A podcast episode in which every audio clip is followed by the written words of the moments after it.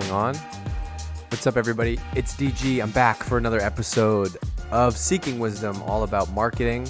I'm sorry, it's it's been a minute. It's been a crazy, crazy summer so far, uh, which is which is no excuse. I'm supposed to create more content and get the podcast rocking. So um, that's on me. I got a bunch of good stuff coming down the pipe. Some we're gonna dar- start doing some more interviews on the marketing show, and uh, you know I gotta hold down the fort right now.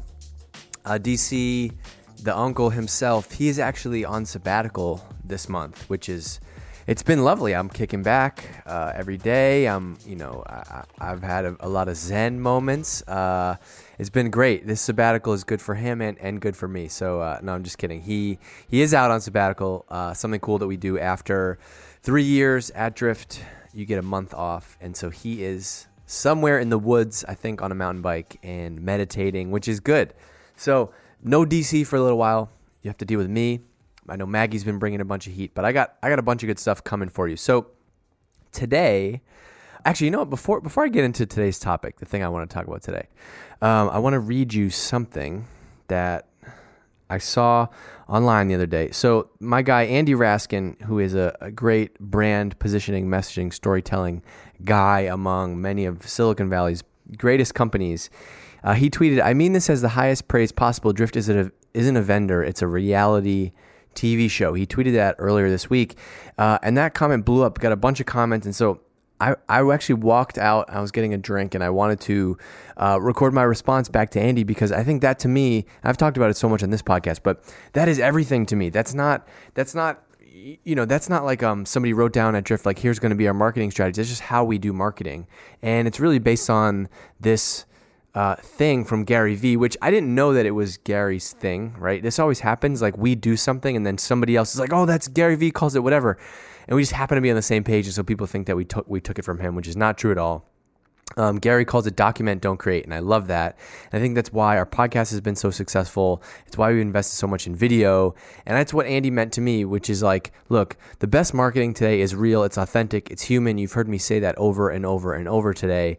And I think the reason why that's more important than ever is because as buyers, you and I, we're just so skeptical, right? I don't want to, like, I don't want to be sold to, right? I buy, I don't get sold to. I'm going to figure out everything I need to know before making a purchase. Uh, and so that that means the rules have changed for sales and marketing. You can't force me to do your thing because I've already figured out everything I need to know in order to buy. Um, the rules have definitely changed in marketing too, especially because there's so much noise out there. You can't make a pretty landing page or an ebook or a PDF or something like that and expect to stand out.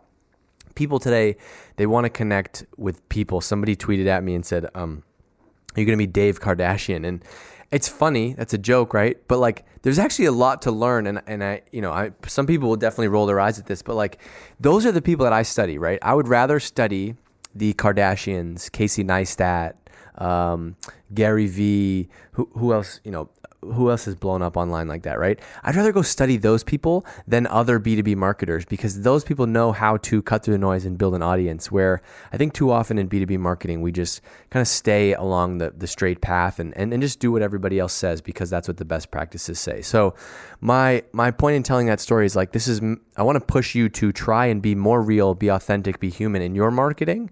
And I promise you the results are going to be better.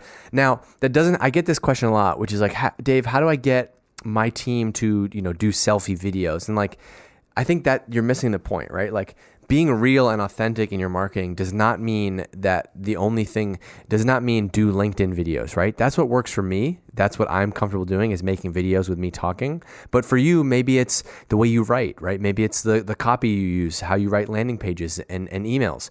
Um, maybe it's an event that, maybe it's events that you do. Maybe it's um, videos that you make that aren't selfies. You have somebody else on your team. So I think there's, there's so many things. Uh, authentic marketing does not mean video marketing and, and selfie style LinkedIn uh, videos, but that's just one way that I like to do it. And that's uh, what's kind of helped me cut through some of the noise here. So that's my lesson. Shout out to Andy. Um, now, one thing I want to talk to you about today is this one little trick that I've learned about uh, public speaking and presenting that has completely uh, changed the way that I present. And so I was never a good presenter or public speaker. I'm just trying to flip through this book right here and find it and find it in my notes as I as I talk to you. I was never um, I was never a good public speaker because I was always confident, but I, I always like would just try to do too many things and and I would end up just getting up there trying to read my slides. And and what I learned is like if you don't read your slides, if you actually know what you're talking about, public speaking can become so easy. And so I want to share this like this really simple framework. And now this is this framework that I use for everything from slide decks to landing pages to blog posts to whatever. Um, I use this every single time, even emails that I'm writing. Anytime I'm stuck, or, or even when I'm not stuck, I just is a good discipline to get me to write this down. So this really simple framework I use before I even touch the Google Slides or Keynote or whatever. I write down these five points, and I've shared this with the marketing team at Drift and a bunch of other people here, and this is what I use every time. So um, it's really five different things. So number one is tell a story. So everything has to tell a story because you need that hook and you need to build rapport with somebody right away and let them know why they should pay attention to you. So everything always starts with a story for me. Number two is pose a problem. So once I've told you a story, then I pitch you the problem, right? Here's what's broken. Here's what's needs to change.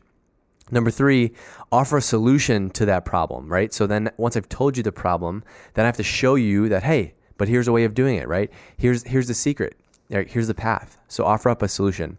Number four is to show examples, right? It's not just enough to ju- uh, to show somebody uh, to tell somebody solution. They want examples. They want social proof, right? They want to see how other people like them have done this thing that you're telling them about.